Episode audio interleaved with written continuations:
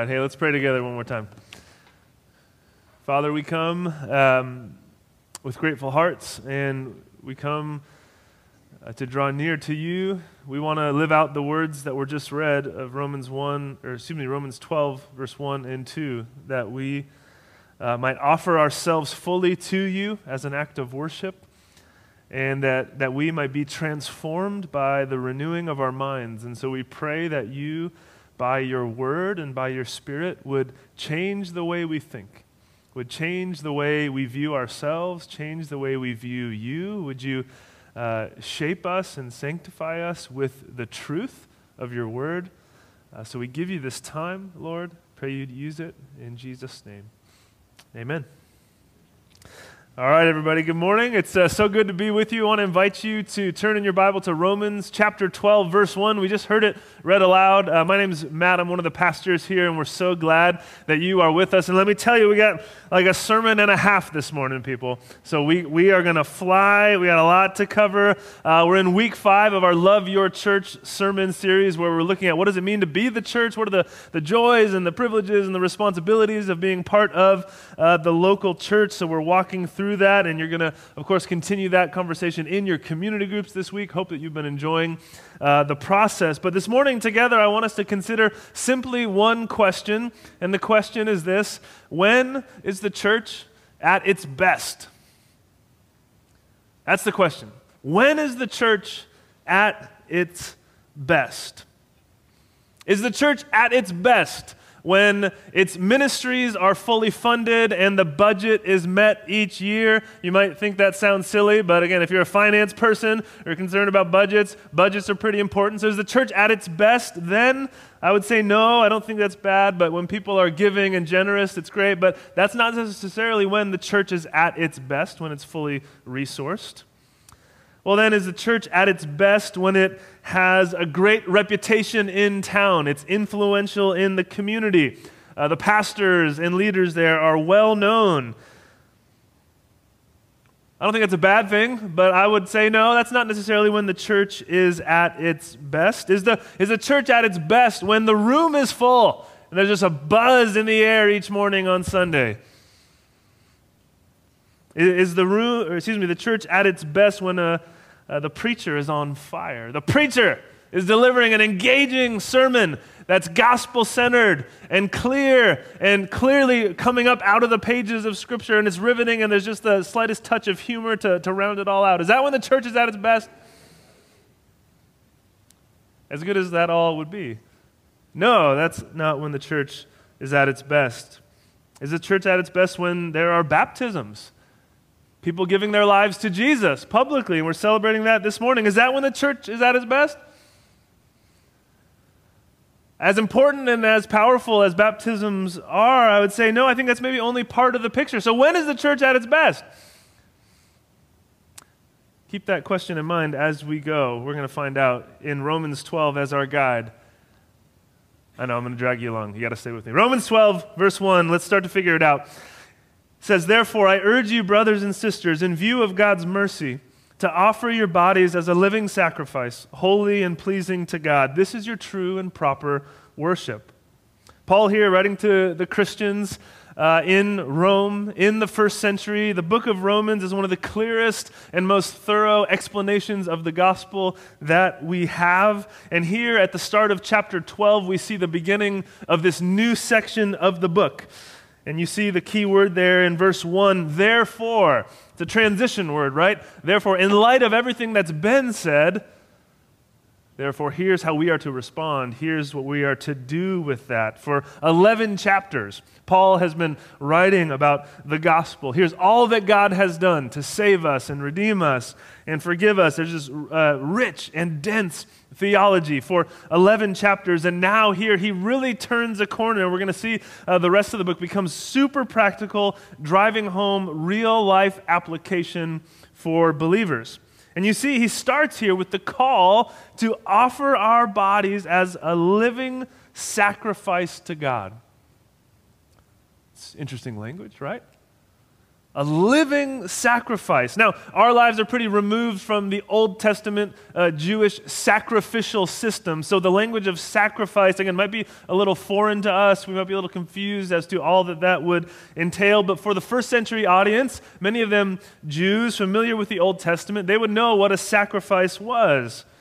There was this elaborate system in the Old Testament, right, for the Jews to offer offerings to God. They would bring animals to God and sacrifice them on an altar to atone for their sins or to be a, an act of worship or devotion to God. But again, the thing about a sacrifice was that it would be killed, right? Fully given over. So if it's an animal, if it's an animal offering placed on the altar, it would die.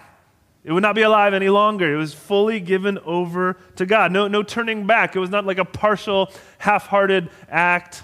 Uh, it was fully given to the Lord. And so Paul is calling Christians to be living sacrifices.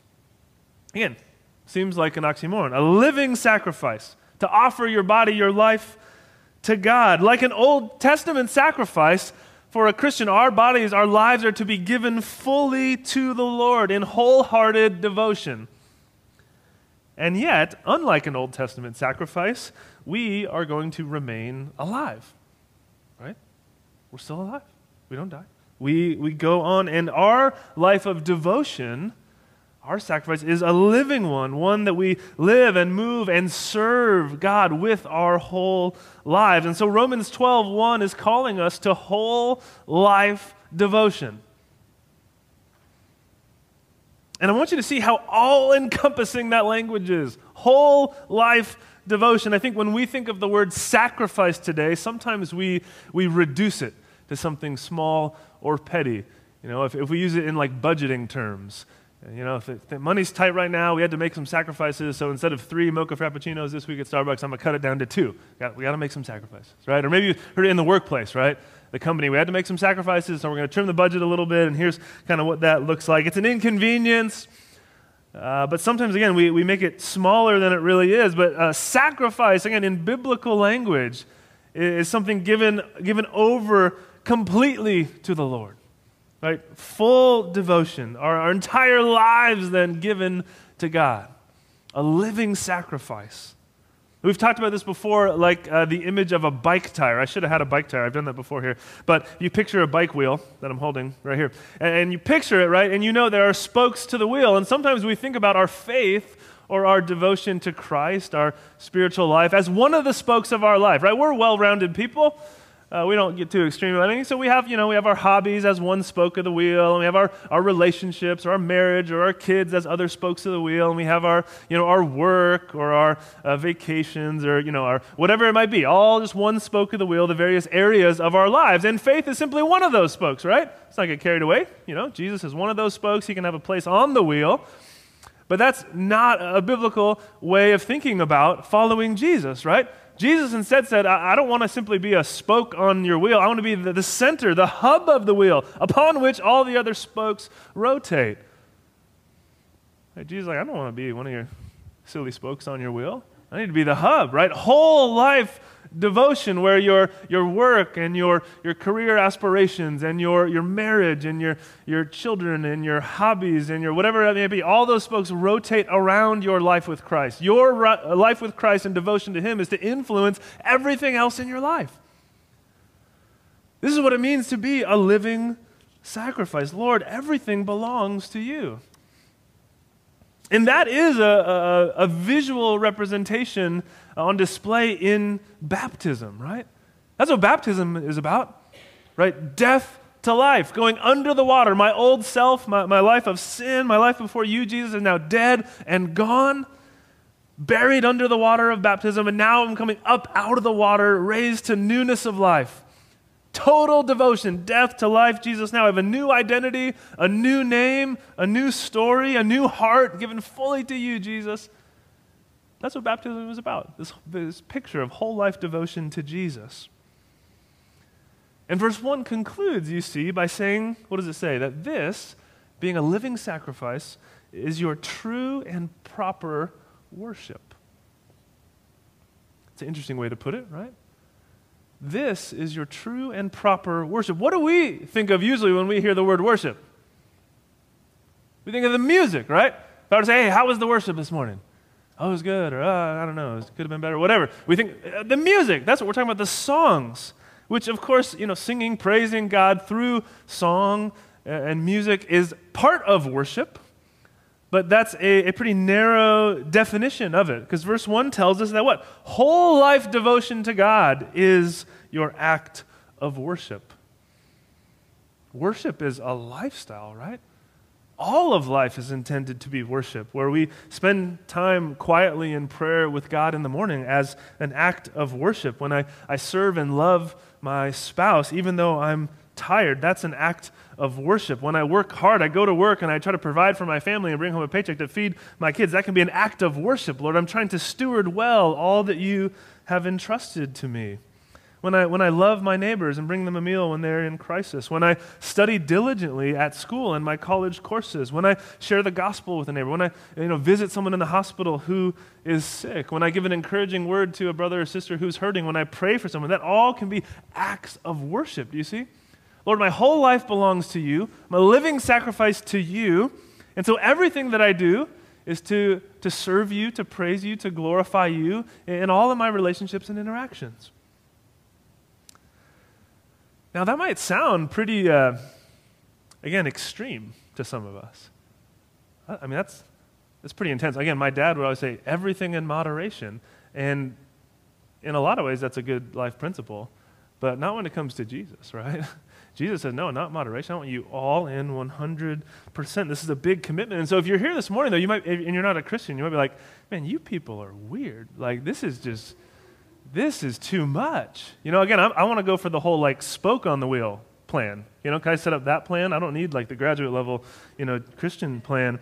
Um, because in our age, right, especially when we're about personal freedom, right, life's about you and you're, you know, being happy and getting what you want. This sounds like, man, surrendering my, my life, my whole life and the direction of my life to, to this God, that sounds Uh, like not a good plan at all. Or maybe even if you are a Christian, you're like, this this is pretty extreme. Or why would I live this way? What exactly does this look like? I want you to see the key to, to all of this even making sense in the first place is found here also in verse one. Look again with me. It says, therefore I urge you, brothers and sisters, in view of God's mercy, to offer your bodies as a living sacrifice, holy and pleasing to God. This is your true and proper worship. The key here is the phrase, in view of God's mercy. In light of God's mercy and grace and all he has done for you, in response then you are to give yourself wholly to him.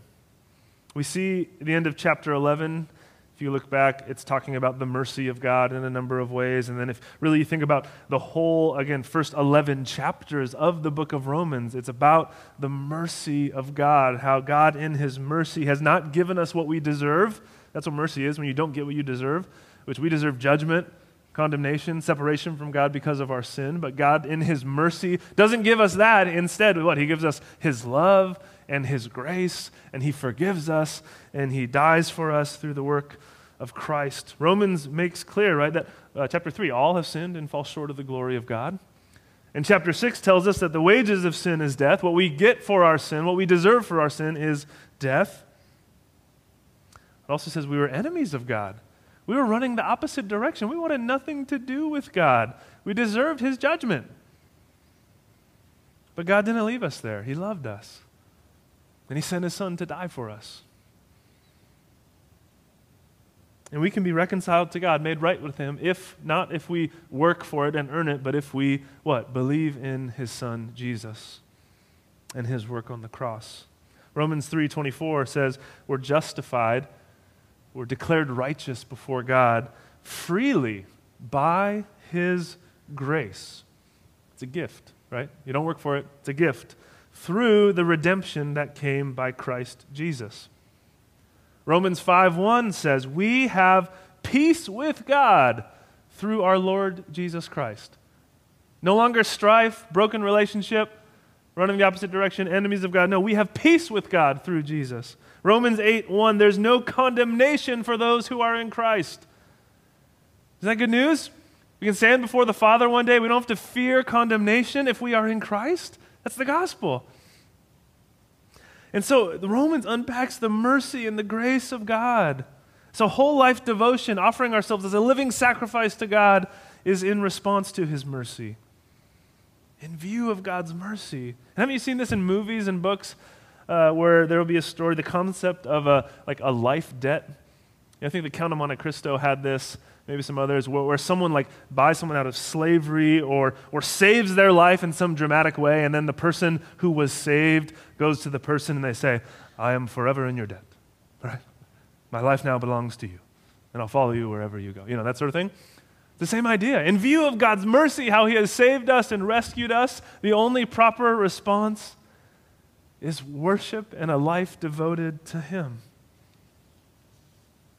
I want you to see how verse two fills this out a bit. It says, do not conform to the pattern of this world, but be transformed by the renewing of your mind. Then you will be able to test and approve what God's will is, his good, pleasing, and perfect will.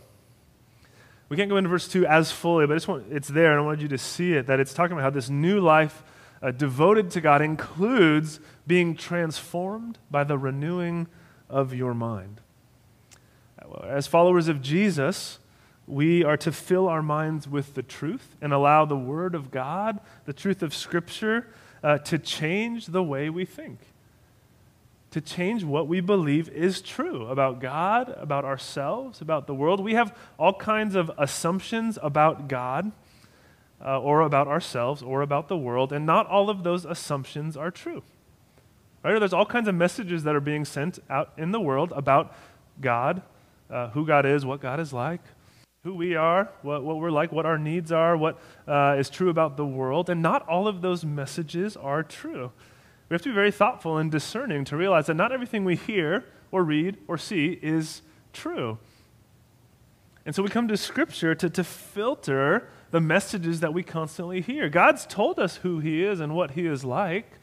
And so let's be careful that we don't just let our assumptions define God. Rather, let's let God define God and tell us who he is. So we have to let the truth of Scripture renew our minds. That's where transformation begins, new ways of thinking. Theologian Thomas Schreiner summarizes these two verses this way. Just bring it all together. He says, Romans twelve, one and two serve as the paradigm for the entire uh, exhortation section of Romans. So the next three whole chapters of Romans, he's saying, these two verses kind of summarize all of it. He says, if all of the exhortations contained there could be boiled down to their essence, they would be reduced to these words. Give yourselves wholly to God. Do not be shaped by the old world order, but let new thought patterns transform your life. And so this is really the basis for, for serving in the church. This is the basis for using our gifts to build others up, because my whole life belongs to God, Lord. So, okay, how do you want to use me? The experiences, uh, the relationships, the, the abilities you've given me, it's yours, Lord. How do you want to use it in this world for your glory? So, back to the question we started with. When is the church at its best? Have we arrived? Ah, you might be saying, the church is at its best when people worship God with whole life devotion. Is that it?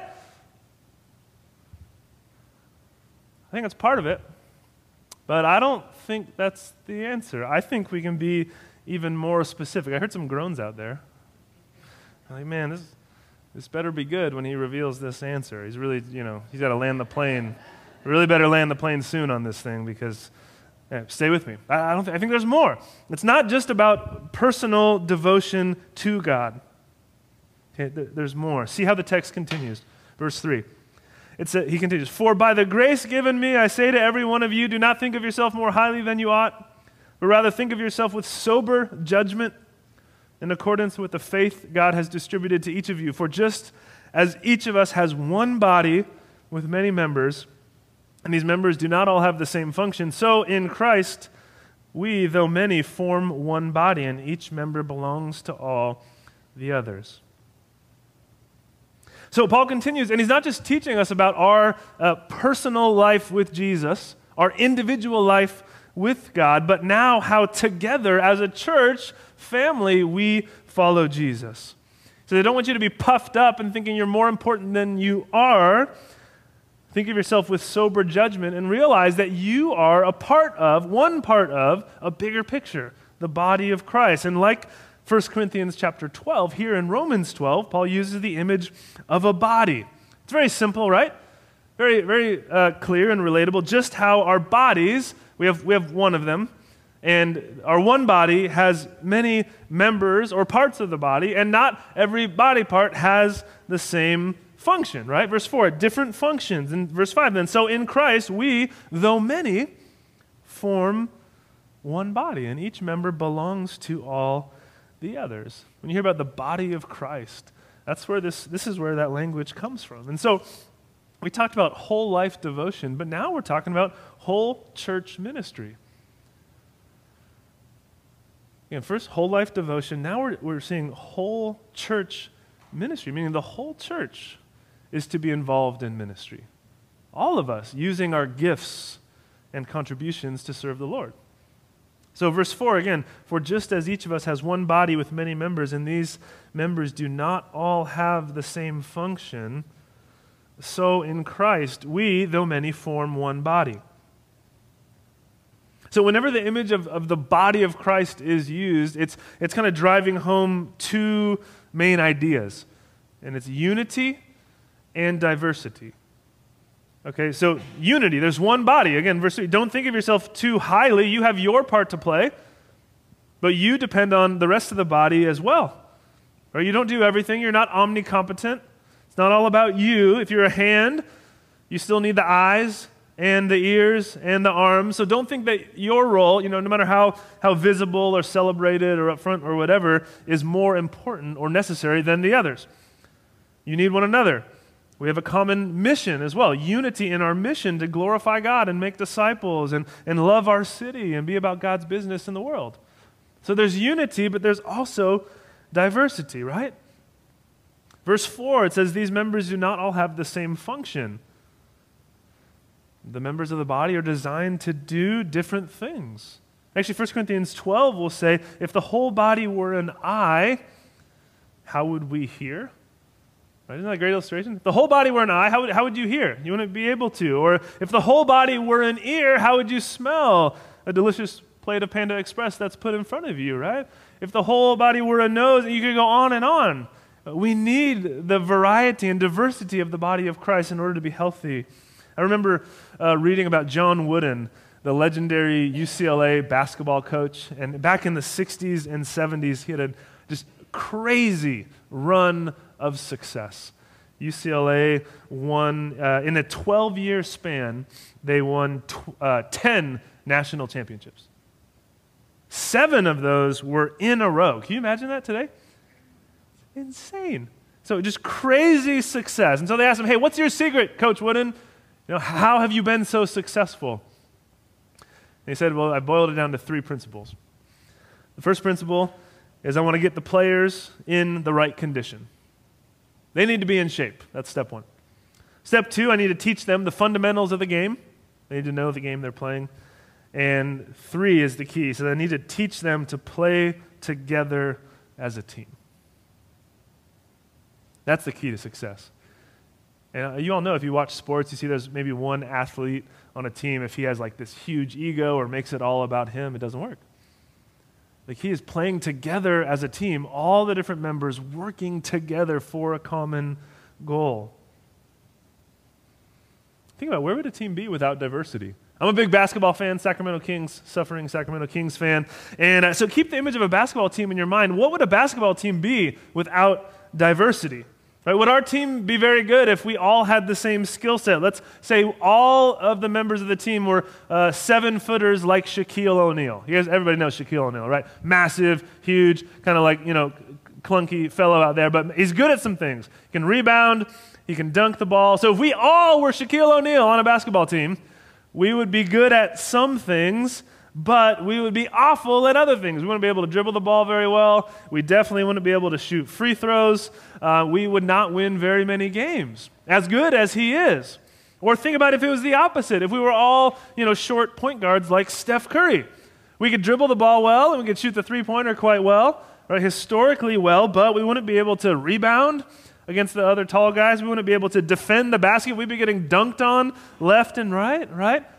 So a good team can't just have all, you know, short, little, quick guys shooting the ball or all big guys dunking the ball and blocking shots. They need a combination of the gifts and skills in order to be successful, a complementary set of skills. That's exactly what the body of Christ is designed to be. Unity, but diversity. And so look at verse six through eight. We see this idea of the different gifts that we have that contribute to the life of the church. It says, we have different gifts according to the grace given to each of us. If your gift is prophesying, then prophesy if, or in accordance with your faith. If it is serving, then serve. If it's teaching, then teach. If it's to encourage, then give encouragement. If it's giving, then give generously. If it is to lead, do it diligently. If it is to show mercy, do it cheerfully. So you see these, these key gifts mentioned here. And the list here is not intended to be exhaustive. It's not like these few words here are the only gifts in the church, that you have to fit into one of those. But it is a good summary sketch. It gives us an idea of the different gifts that are out there. Um, you could find more if you read First Corinthians chapter twelve, or if you have the Love Your Church book, hopefully you have your copy. Again, go back to chapter five. It unpacks in some more depth uh, the variety of gifts there. Um, but you see, the idea is simply, if you have a certain gift, you should use it. Right? Paul's, if it's prophecy, prophesy. If it's serving, serve. If it's teaching, teach. If it's giving, give. If it's leading, lead. Whatever your gift is, use it for the good of the body. Now realize with that list, some of these gifts are quite visible. Right? There's teaching, uh, leadership, it's people who are on the stage, out in front. And actually chapter, this, chapter six of the book, which we're not talking about much today, even though it's kind of wrapped into this week, uh, chapter six of the book talks about those who have the gift of leadership and serve as, as pastors, uh, leaders in the church, how to kind of uh, relate with them, work with them, uh, bear with them, that sort of thing. Um, so read it on your own and talk about it hopefully with, with your groups, chapter six specifically. We're not going to dive into it as much here this morning. But we will say that not everyone is called to uh, lead in the church. Not everyone has the gift of teaching or the gift of leadership. And so not everyone's service is going to be upfront and visible. Because look at the others on the list. Serving, encouraging, giving, showing mercy. And some of you have a heart to serve. You have the gift of service. You, just, you want to show up. You want to help. You want to help set up. You want to, you want to clean up. You want to show up when there's a need. The heart to serve uh, here in the church or out in the community. Some of you are encouragers. You just love to build people up, to write notes of encouragement, to pray for people, to, to cheer them on, to celebrate what you see God doing in their life. Some of you uh, have real just a, a soft spot to show mercy to people. Right? It talks about if it's uh, showing mercy. That is the idea of, man, there are people who are hurting or lonely or in need, kind of down and out, and you, more than other people, have this, this draw to them.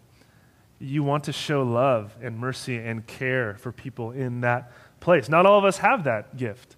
Um, I probably don't. And so um, we need people who, who have that, that really tender heart, a heart to show mercy, to be patient with people who are in need. And the idea with these gifts is not that, again, you do yours and only yours. Like if you have the gift of giving, then be generous and give, but not everyone has to give. No, we all are called to, to love and, and generosity and giving and serving. And so it's not like we have to only stay in our lane, but there is a way that we're primarily called to operate in the area of our gifting. And so here, we can return to our question of the morning. When is the church at its best? We already said it's not about budget, and the church isn't at its best when it's influential or the pastors are well-known in the community or has a good reputation. And the church isn't at its best when there's a full room or, or a passionate, passionate preacher or, or even having baptisms. No, my argument this morning is that the church is at its best when the people of the church do the ministry of the church. That's when the church is at its best. When the people of the church do the ministry of the church. When the people of God, when you, you all, are mobilized to serve and use your gifts to love others for the glory of God. Our church is not at its best when more people fill the room to watch me or Ian use our gifts. That's not when the church is at its best. But when you all step into your God-given calling and gifting, and you are mobilized serving God in the community, that's when the church is at its best. I've said this before. Think about it. The best things we do as a church are the things where the people of God are mobilized in doing the ministry of the church.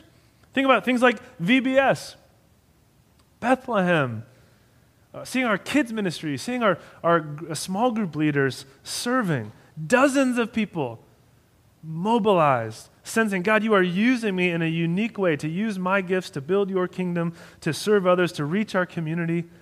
I love Uh, being here at V B S or, or being here during Bethlehem and just looking around and seeing how many people are involved, how many different roles are being played, how meaningful it is for us individually and for us to do something really meaningful in our community together. That's when the church is at its best.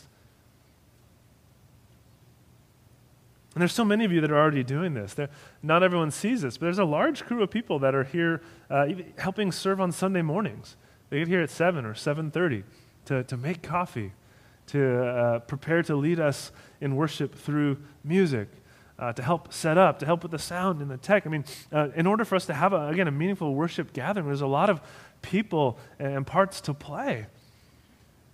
I'm so grateful for those who are willing to serve. Like again, it's not all just within our building, uh, but that's a demonstration of the body of Christ at work.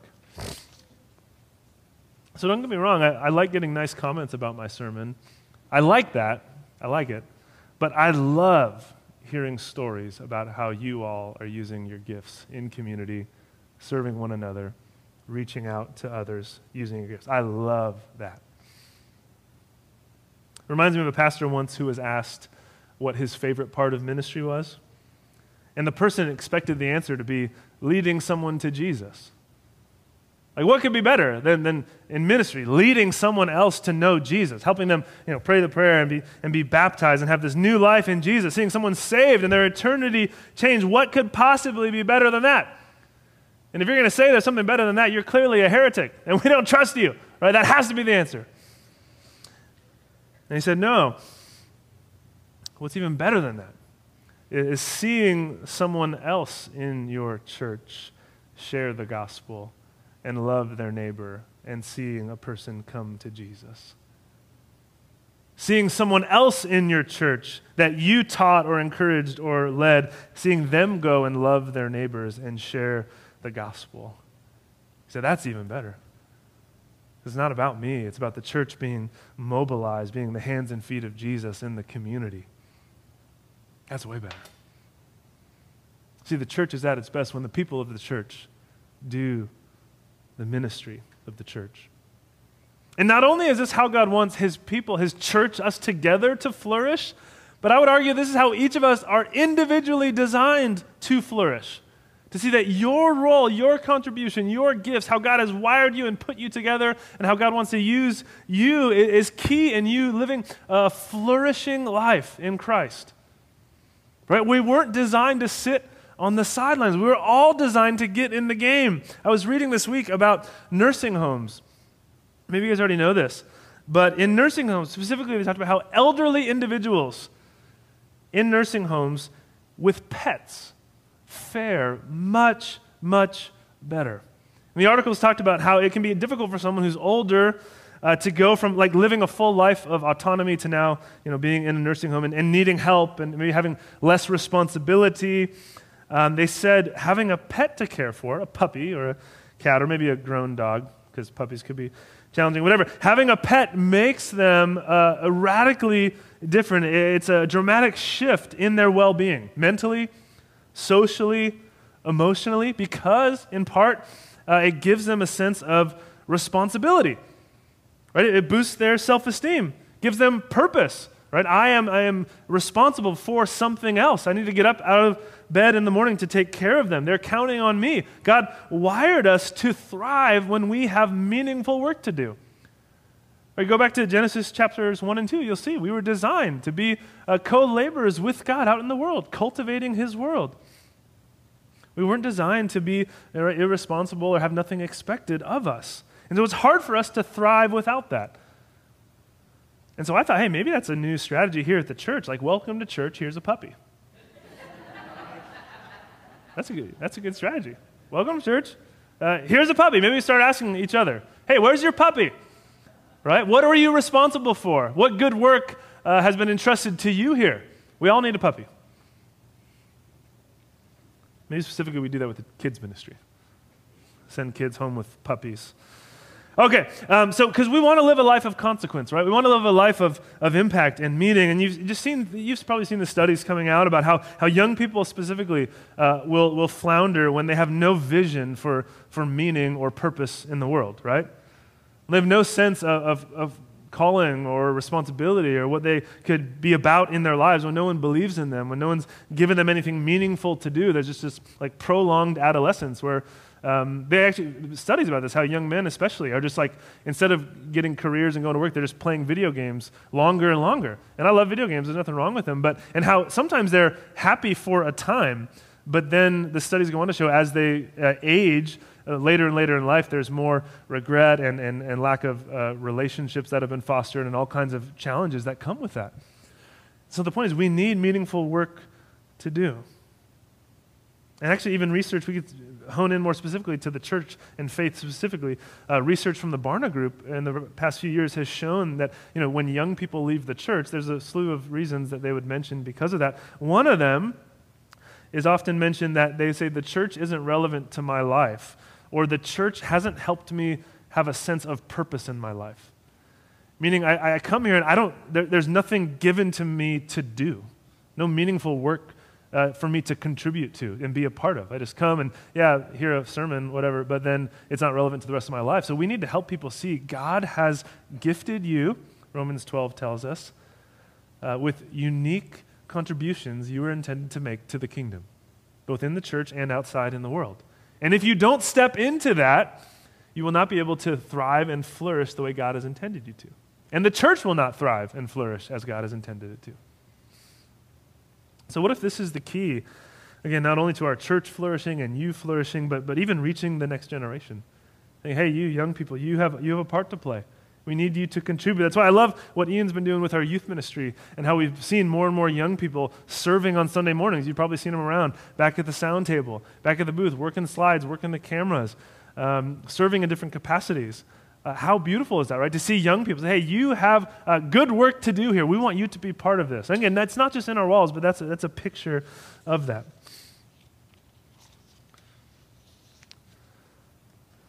The church is at its best when the people of the church do the ministry of the church. And so in, in closing, just a few ideas for application, uh, what we can kind of take away an action step for this, this morning. The first would be to remember God's mercy. Or go back to Romans twelve one. That's where this all starts, in view of God's mercy. So offer your body as a living sacrifice. So if you're here this morning and you miss the gospel and all you hear is like, get to work, you have a job to do, try harder and God's going to love you, you've, we've missed it. All right, you have to start with the gospel. Remember the mercy of God. He loves you.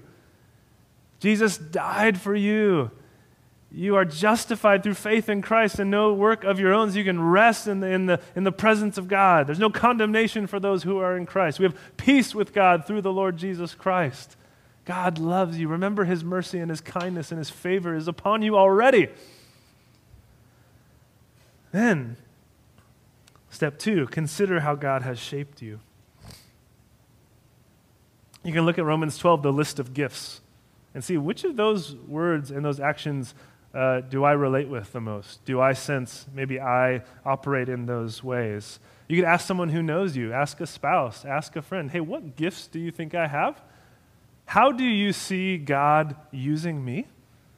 And they'll, I'm sure, be able to tell you examples and stories. You can also look at First Corinthians chapter twelve and read some of those gifts. Um, one of the ways you find out how God has shaped you is you try things. So you might want to sign up for kids ministry, and then you might be like, I hate kids ministry, and I don't want to be there.